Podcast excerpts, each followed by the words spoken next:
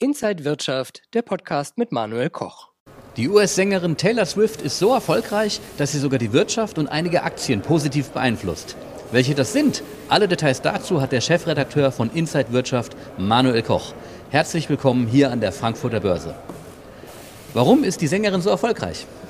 Ja, sie ist wahrscheinlich eine der erfolgreichsten Ich-AGs auf der Welt, seit kurzem ja auch Milliardärin. Und wenn wir mal auf Zahlen schauen, sie belegt die vorderen zehn Plätze der Single-Charts. Das ist wirklich auch etwas ganz Besonderes. Wenn man auf die Zahlen bei Spotify guckt, ist sie die erste weibliche Künstlerin, die die 100 Millionen Abrufmarke äh, überschritten hat. Und ihre Tour ist natürlich super erfolgreich.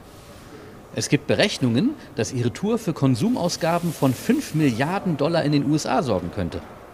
Ja, ihre Stadiontour ist natürlich gigantisch. 57 Termine, ausverkaufte Termine muss man sagen, keine Tickets mehr zu haben. Und die Tickets kosten zwischen 100 und 800 Dollar und Euro.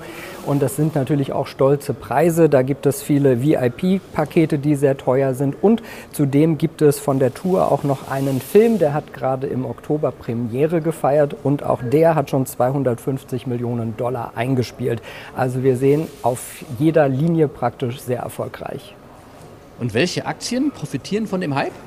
Ja, so ein bisschen, was ich auch schon gesagt hatte. Zum einen ihr Plattenlabel Universal Music Group.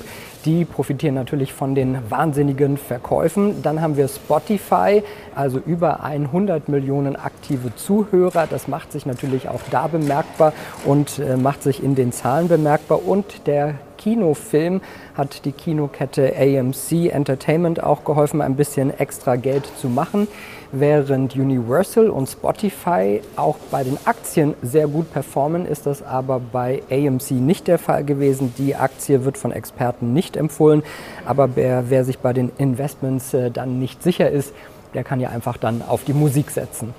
Vielen Dank an den Chefredakteur von Inside Wirtschaft, Manuel Koch.